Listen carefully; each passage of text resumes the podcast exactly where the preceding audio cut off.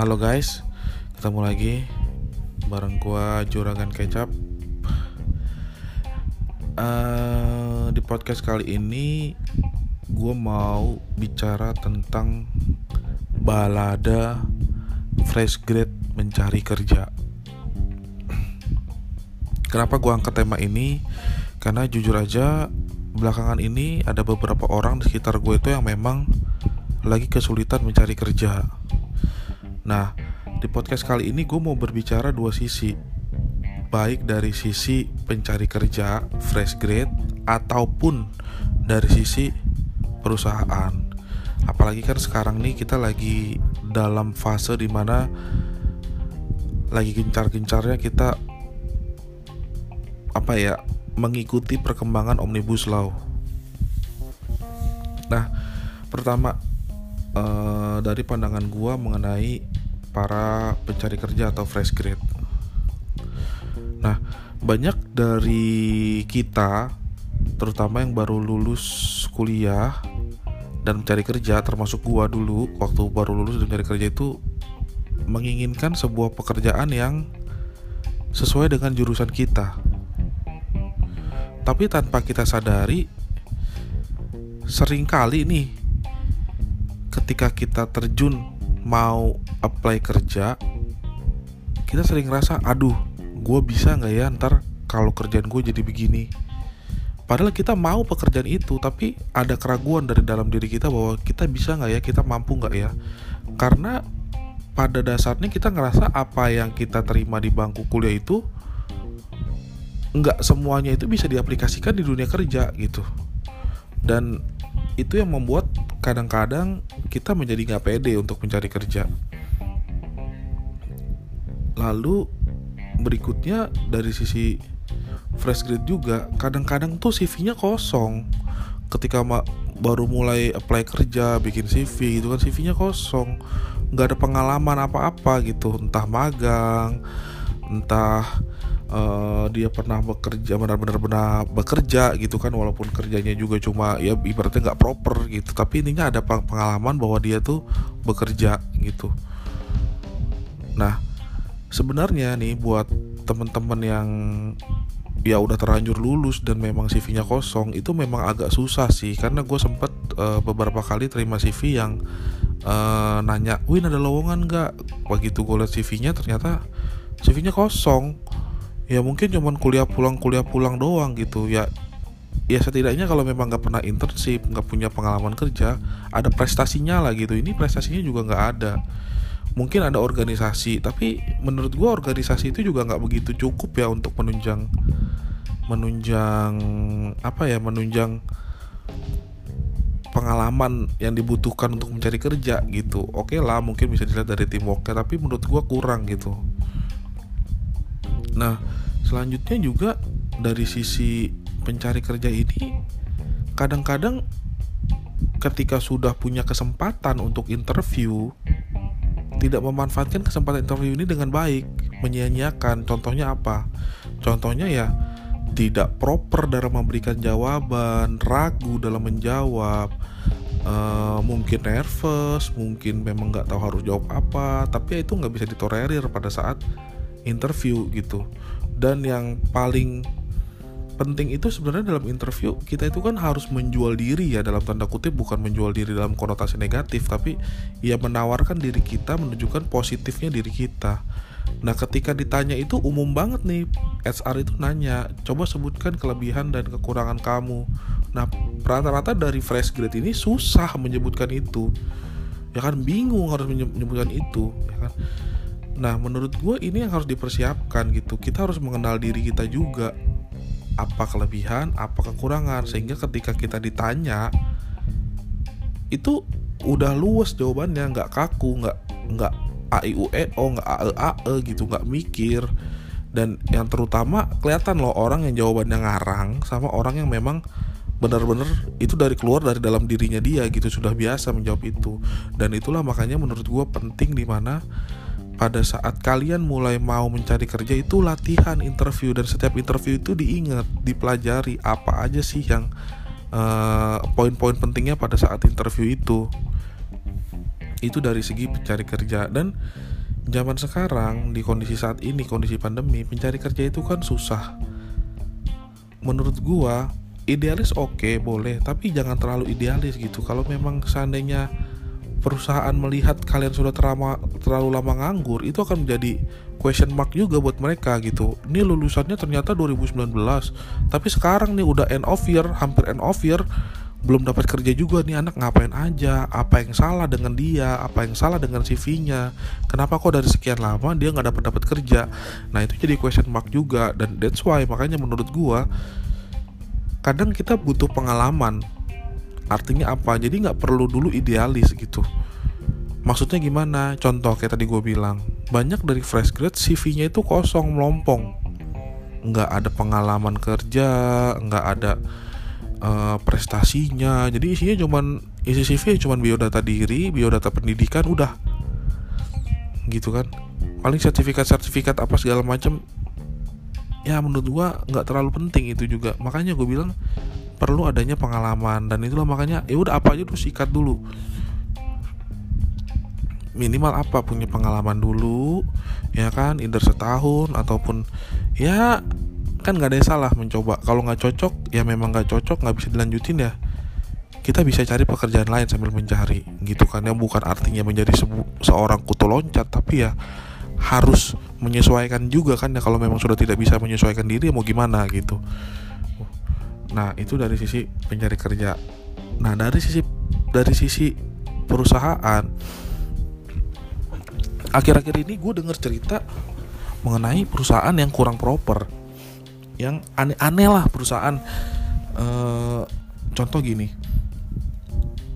Kemarin itu ada salah satu orang yang cerita ke gua bahwa dia itu udah bolak-balik datang interview. Jadi awalnya itu kan karena pandemi memang interviewnya disuruh kirim video menjelaskan dirinya. Lalu juga ada yang pakai zoom. Lalu udah sempet datang ke kantor nih interview langsung sama HR-nya singkat cerita udah beberapa kali step. Lalu di step yang baru dia diminta untuk mengirimkan lagi video perkenalan diri. Full body suruh dandan. Ya kan? Terus dikirimkan katanya mau dikirimkan ke HR mau dilihat menurut gua dan dan yang anehnya dan yang anehnya ya dikirimkannya itu ke orang yang menginterview. Ya buat gua sendiri jadi question mark. Kenapa ini interviewnya ribet banget dan istilahnya seperti tidak proper seperti tidak ada flow yang jelas gitu kan gue dulu interview cepet-cepet aja maksudnya cepet-cepet aja tuh ya jelas abis A B B C gitu stepnya jelas. Ini kayak udah melangkah sam sampai step kelima balik lagi ke step satu. Kan aneh menurut gue kurang proper. Itu ada perusahaan yang kayak begitu. Nah terus ada juga perusahaan yang menyembunyikan job desk. Jadi ketika di apply uh, judulnya uh, misalnya ya business development. Begitu ditanya job desknya apa segala macam nanti saja pada saat interview dijelaskan. Sementara seperti yang tertulis aja dulu di uh, apa uh, website website pencari kerja. Menurut gue ini udah mulai nggak jelas dan umumnya memang kalau perusahaan kayak begini biasanya dia mencari seorang sales. Ya apa ya dari si pekerja menghadapi hal kayak gini apa sih yang harus kita lakukan? Ya menurut gue balik lagi ke diri masing-masing ya apa kalau benar-benar membutuhkan pekerjaan ini ya pastinya memerlukan uangnya ataupun memang ya tetap pada prinsip ingin mencari pekerjaan yang sesuai dengan yang lu mau. Ya kalau sesuai dengan yang lu mau ya mendingan gak usah didatengin perusahaan-perusahaan kayak gini. Dan menurut gua ngapain ya perusahaan menyembunyikan job desknya? Kan kasihan juga ya buat buat seorang pencari kerja. Udah datang misalnya udah interview udah datang udah ngulangin waktu ternyata sampai sono zong. Dalam artian yang gak sesuai dengan apa yang ditawarkan. Ya kan? Dan akhirnya juga sebenarnya si si pencari kerja kan buang-buang waktu juga ya menginterview orang yang pada notabene akhirnya nggak mau juga ya kan jadi kan mendingan dijelasin aja dari awal ya nggak sih? Menurut gua mendingan jelasin dari awal pekerjaannya apa job desknya gimana apa aja yang harus dilakukan apakah ada target atau enggak clear di depan. Jadi orang yang datang adalah orang yang benar-benar niat dan mau dengan posisi itu dengan pekerjaan itu. Jadi bukan begitu datang baru dikasih tahu jadinya ciluk bak kucing dalam karung ya tetap aja. Emang dipikir ketika datang orang itu udah terjebak bakal harus kerja di situ kan nggak juga. Gitu. Dan menurut gua nih cara-cara kayak gini yang dilakukan oleh perusahaan adalah cara-cara yang kurang bagus ya menurut gua. Dan ya sampai kapan juga ya mungkin ada aja kali orang yang memang kepepet kayak gitu. Ya udahlah udah datang jauh-jauh. Mungkin mereka mengharapkan perasaan itu. Ya udahlah udah datang jauh-jauh udah proses seperti ini. Mumpung ada ya udahlah sikat aja. Mungkin ada. Tapi menurut gue tetap aja dari perusahaan itu juga tidak akan mendapatkan hasil yang maksimal dari orang yang bekerja karena terpaksa. Gitu. Jadi ya ini perusahaan ini banyak yang kayak gini. Terus dari sisi peker, apa dari sisi perusahaan juga kan pastinya itu jadi kos ya. Maksudnya jadi kos itu ya dia harus bayar gaji tapi ternyata orang yang dibayar gajinya tidak sesuai dengan ekspektasi gitu kan. Dan entah kenapa masih banyak aja perusahaan yang kayak begini. Nah di podcast kali ini gue pengen menyoroti perusahaan-perusahaan yang kayak gini juga nih. Banyak banget loh bahkan perusahaan-perusahaan yang memang sudah punya nama yang sudah cukup besar kapasitasnya itu masih melakukan pola-pola rekrutmen yang menurut gue kurang proper.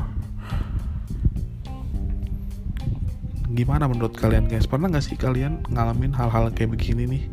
Dari sisi mungkin ya kalau kalian sekarang udah kerja ya dulu waktu kalian cari kerja pernah gak sih ngalamin hal-hal kayak gini gitu kan. Terus apa sih apa, apa aja sih yang kalian lakukan ketika kalian mencari kerja gitu dan udah lama nggak dapat dapat apa aja yang kalian lakukan? Kalian boleh uh, komen di nanti akan gue share di Instagram. Boleh kalian komen apa aja. Lalu juga kita sekarang mau lanjut nih ke selanjutnya membahas tentang omnibus law. Omnibus law ini udah seminggu terakhir nih bikin gaduh di Indonesia ya baik dari pekerja maupun maupun dari DPR sendiri pemerintah ya intinya bikin gaduh deh. Ya bikin gaduh tentunya ini ditunggangi sama oknum-oknum politik yang yang nggak jelas lah otaknya di mana gitu kan. Tapi dari segi tuntutan gue secara pribadi sih setuju sama mahasiswa ya setuju sama para demonstran buruh. Gue setuju gue garis bawahi dari segi tuntutan tapi dari segi anarkisme either itu buruh ataupun mahasiswa ataupun yang dibilang oknum pas segala macam gue sama sekali nggak setuju dengan apa yang dilakukan anarkisme itu. Nah, kita mau nyorot tentang omnibus law-nya. Beberapa beberapa hari ini gue sempat cari-cari apa sih ya sebenarnya isi dari omnibus law ini benar atau enggak? Seperti apa sebenarnya? Gue lihat dari terakhir banget, gue lihat dari channel Ernest Prakasa. Menurut gue Ernest adalah orang yang netral. So far gue ikutin videonya dia kontennya dia itu nggak ada konten yang memberat ke kanan berat ke kiri. Jadi lebih ke netral. Dan di kontennya tentang omnibus law gue menggarisbawahi tentang beberapa undang eh, undang-undang yang memang dibahas sama dia. Dan gue setuju dan itu membuka mata gue bahwa memang sebenarnya ada yang belum pas di omnibus law ini. Dan gue setuju sama pendapat Ernest bahwa undang-undang ini harus yang paling baik. Bukan ada baiknya ada tidak baiknya bukan. Tapi harus yang paling baik. Karena undang-undang ini adalah sebuah produk hukum yang dibuat untuk melindungi masyarakat Indonesia ya kan secara keseluruhan baik pengusaha baik baik masyarakat. Cuma ya saat ini dalam posisi kali ini yang pasti paling lemah itu adalah posisi pencari kerja.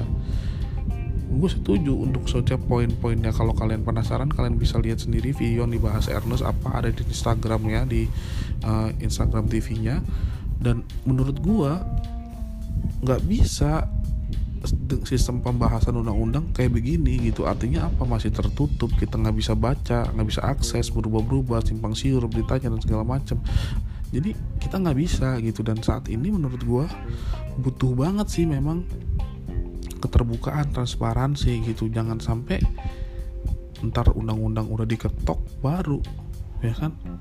Kita nggak bisa ngapa-ngapain kalau undang-undang diketok. Katanya tuntut di MK duh kita sama-sama tahu di Indonesia kita nggak bisa mengharapkan orang-orang itu. Jaksa-jaksa dan segala macam kok. Itu udah bukan rahasia lah untuk soal jaksa-jaksa yang eh yang begitulah ada main segala macam. Ya udah kita udah udah dalam posisi masyarakat Indonesia ini udah kepercayaan ini udah turun banget udah rendah banget terhadap institusi uh, hukum lembaga-lembaga hukum. Karena hukum menjadi udah menjadi apa ya objek kan udah menjadi komoditi bisnis sekarang. Udah jadi jual apa udah jadi barang jual beli. Makanya agak susah kalau sekarang kita bilang ya udah tunggu aja nanti disahkan. Kalau nggak setuju nanti digugat ke MK aduh. Dan dan pertanyaannya apa ya? Apakah kita akan menang melawan pemerintahan walaupun dibilang MK itu adalah lembaga yang independen gue rasa akan sulit gitu kan. Sekarang aja ketua MK mantan ketua MK jadi apa? Menteri. Ya kan? Nah UU Omnibus Law ini memang yang paling meresahkan itu adalah mengenai pesangon dan mengenai kontrak. Ya kan? Zaman dulu aja nih gue share lagi nih. Zaman dulu waktu gue masih waktu gue mulai kerja nih. Dulu kontrak itu harus 2 tahun plus satu harus jadi staff tahu nggak trik yang dilakukan oleh perusahaan-perusahaan seperti apa? Nih gue kasih tahu dan gue bongkar faktanya di lapangan permainan perusahaan. Gue waktu pertama kali gue kerja ya gue kontrak 2 tahun. Ketika gue ketika uh, kontrak 2 tahun ini selesai habis diperpanjang. Tapi diperpanjangnya itu dengan permainan. Permainannya seperti apa? Misalnya kontrak Januari selesai berarti uh, kontrak Januari 2015 misalnya. Kontrak berarti selesainya Desember 2020 oke? Okay? artinya kalau diperpanjang kontrak langsung dong. Januari start kerja lagi tanggal 1 ini enggak. Itu dikasih jeda dulu. Dikasih jeda dulu dengan asumsi satu bulan dikasih jeda tidak digaji, uh, digaji. Digaji tapi tidak terkontrak kontrak baru dihitung Februari Kenapa? Hitungannya putus kontrak. Jadi mulai kontrak baru 2 tahun lagi. Itu ada undang-undangnya loh. 2 tahun plus 1 staff. Ini enggak. Kalau seperti yang gue alami itu 2 tahun. Putus 2 tahun lagi. Putus 2 tahun lagi kalau selanjutnya berlanjut dan segala macam. Ya puji Tuhan gue nggak mengalami yang seperti itu. Tapi ada yang seperti itu mengalami 2 tahun, 2 tahun, 2 tahun, 2 tahun. Begitu terus dan akhirnya kontrak terus. Itu fakta di lapangan yang tidak bisa diapa-apain sama pekerja sekarang coba kalau contoh pekerja mau nuntut lapor ke depnaker apa segala macem lah melalui proses hukum punya duit enggak begitupun berhasil apa ada perusahaan lain nanti yang akan terima dia enggak di sini posisi pekerja selalu tercekik. Selalu mau nggak mau ngikutin apa yang ada. Ya gitu apalagi sekarang omnibus law ini peraturannya kayak begitu. Ya bener aja jadi keresahan. Dan apa ya? Ayolah jangan pura-pura jangan pura-pura nggak tahu gitu orang-orang yang punya power di atas nih kayak DPR ya kayak pemerintah nih jangan pura-pura nggak tahu gitu. Gue nih orang yang pro Jokowi loh. Gue pro Jokowi gue suka dengan kerja Jokowi dan segala macam. Tapi untuk hal ini gue harus kritis. Gue harus bilang bahwa ini itu berpeluang dan berpotensi untuk menyusahkan ya kan? Yang dulu aja yang tadi gue bilang masalah kontrak kerja itu udah bener-bener real loh. Gitu kan? Jadi nggak bisa. Gini-gini terus. Sekarang gue ngeliat banyak orang pengusaha bilang sering kali ya kalau pandemi ini special case lah ya tapi sebelum-sebelumnya bilang ah perusahaan rugi perusahaan gak untung perusahaan rugi perusahaan gak untung. Tapi pada kenyataannya pengusaha-pengusaha itu tetap makin kaya. Terus duitnya dari mana? Bro kita harus buka mata bahwa ada yang namanya konsultan pajak fungsi konsultan pajak itu kadang-kadang bro bisa buat nakal juga. Bukannya mau underestimate ya tapi ya semuanya bisa diagalin. Gua orang ekonomi. Gue ekonomi manajemen. Gue tahu cara-caranya bagaimana. Itu udah bukan rahasia lah. Di Indonesia tuh ada CSR di Indonesia tuh ada kos-kos apalah segala macam dan segala macam aduh itu udah bukan cerita lah udah bukan cerita baru itu cerita lama. Ya kan ada orang pajak apa segala macem. Ya gue tanpa tanpa sorry tuh saya bu tanpa mendiskreditkan profesi lembaga dan apa segala macam. Tapi fakta di lapangan itu berbicara seperti itu bahwa semuanya di Indonesia itu bisa dikreasikan. Bukan cuma VCD aja bukan cuma CD aja bisa dibajak bisa dipalsukan. Semua bisa di Indonesia. Apa sih di Indonesia nggak bisa dipalsukan? Ijazah aja bisa dipalsukan buat jadi anggota DPR banyak kasusnya kan Nah inilah makanya kita bicara di Indonesia. Jadi aturan kita bicara lagi balik ke yang Ernest bilang, undang-undang ini adalah produk untuk melindungi masyarakat. Kita nggak butuh, kita nggak butuh harus kita tegas bilang kita nggak butuh undang-undang yang dibilang ada baiknya ada buruk yang nggak butuh undang-undang yang kayak gitu. Kita butuhnya undang-undang yang benar-benar baik. Karena apa yang sebelum-sebelumnya juga yang dianggap baik, undang-undang yang sudah dianggap baik masih di amandemen Artinya apa? Ya belum baik sebenarnya. Artinya apa? Masih banyak peluang-peluang untuk dipermainkan undang-undang ini. Nah, kalau sekarang dibikin omnibus law ini juga cuma ada yang baik, ada yang buruk ya buat apa? Mendingan pakai yang lama aja. Kalau mau bikin yang benar-benar baik untuk melindungi itu itu sih concern gue mengenai omnibus law ini untuk melindungi para pekerja juga termasuk gue karena gue juga pak pekerja. Gue setuju dengan gerakan-gerakan demo apa segala macam gue setuju walaupun gue nggak ikut turun ke jalan. Ya kan gue sih cuma berharap untuk mahasiswa-mahasiswa ini bisa demo dengan tertib bisa berdialog bisa disiarkan secara langsung seperti beberapa saat lalu pada saat mereka demo uh, memperjuangkan uh, apa UU KPA RU KPK ya. Ya. Gue berharap bisa seperti itu bisa dimediasi bisa masuk ke TV seluruh Indonesia tahu. Jadi kita bisa memberikan tekanan ke DPR karena DPR ini makin lama tuh makin kacau. Nggak jelas fungsinya apa dan segala macam dan entah kenapa masih ada aja orang yang mau milih orang-orang DPR kayak begini. Ya kan? jadi gue dari podcast ini pengen menggarisbawahi sekarang cari kerja itu susah gue setuju dengan program Jokowi yang ingin mengundang investor membuka lapangan pekerjaan. Tapi perlu diingat para pekerja ini juga perlu dilindungi. Kami pekerja ini bukan budak. Udah banyak kan sering dengar di lapangan bilang budak korporat budak korporat. Karena memang kami benar-benar ngerasa sebenarnya ya seperti budak gitu kan.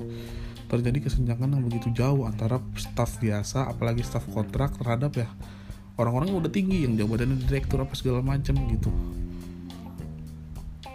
dan itulah yang membuat apa ya ya omnibus law ini harus benar-benar dikawal. Coba aja bayangin udah kerja bertahun-tahun sekarang nggak ada standar minim di omnibus law itu katanya nggak ada standar minimal pesangon. Artinya artinya minimal pesangon ini bisa dipermainkan nanti ada peluang ada potensi Walaupun memang ada undang-undang di sisi lainnya di Omnibus Law ini yang menyatakan bahwa pengusaha yang tidak membayar pesangon bisa dipidana.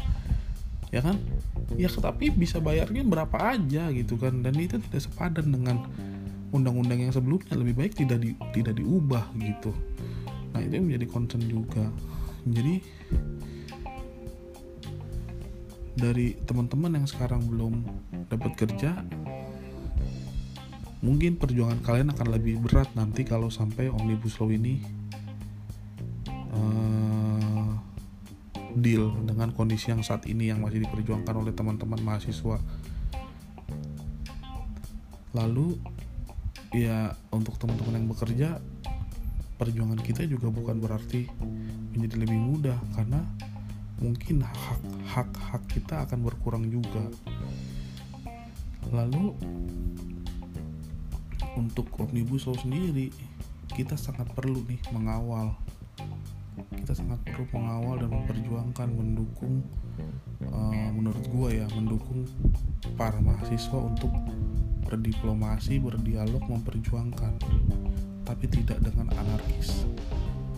Kita perlu juga mendukung Polri untuk menangkap para penyusup pihak anarkis di tengah-tengah demo ya kan untuk menjaga ketertiban. Karena apa? Kalau misalnya rusuh nanti ya efeknya perjuangan pemerintah untuk membangun infrastruktur untuk menarik investor itu akan susah juga. Jadi kita perlu win-win solution dan win-win solution itu bisa didapatkan dengan kepala dingin. Nah, yang paling penting mungkin di podcast ini harus disampaikan pesan ke para anggota dewan yang terhormat, anggota DPR yang terhormat, tolonglah sedikit sedikit aja memikirkan masyarakat kecil, para pekerja. Kalian itu hidupnya udah enak. Kalian minta apa, kalian bikin sendiri undang-undangnya. Kalian mau apa, kalian bikin sendiri undang-undangnya naik gaji, naik tunjangan apa segala macam. Kami para pekerja cuma minta dilindungi hak-hak kami untuk pesangon, untuk kontrak, staff dan segala macamnya gitu kan untuk kesejahteraan kami ya tolong diakomodir gitu. Ya kami mengerti. Mungkin itu menjadi menjadi menjadi apa ya menjadi beban untuk investor membuka baru di Indonesia. Tapi bisalah dicarikan win-win solutionnya yang memang tidak mencekik juga. Ya kalau misalnya nanti menjadi mencekik juga untuk pekerja kan ya gimana? Karena pekerja ini selalu dalam posisi yang terjepit gitu. Kita tuh butuh perlindungan kayak tadi saya sempat bilang ya pengusaha itu se mereka bilang wah lagi jelek bisnis lagi buruk nih lagi turun apa segala macam. Mereka tetap untung selalu ada hitungan mereka yang bikin mereka untung gitu. Tapi pekerja pekerja nggak bisa ngapa-ngapain udah gitu doang gaji tok.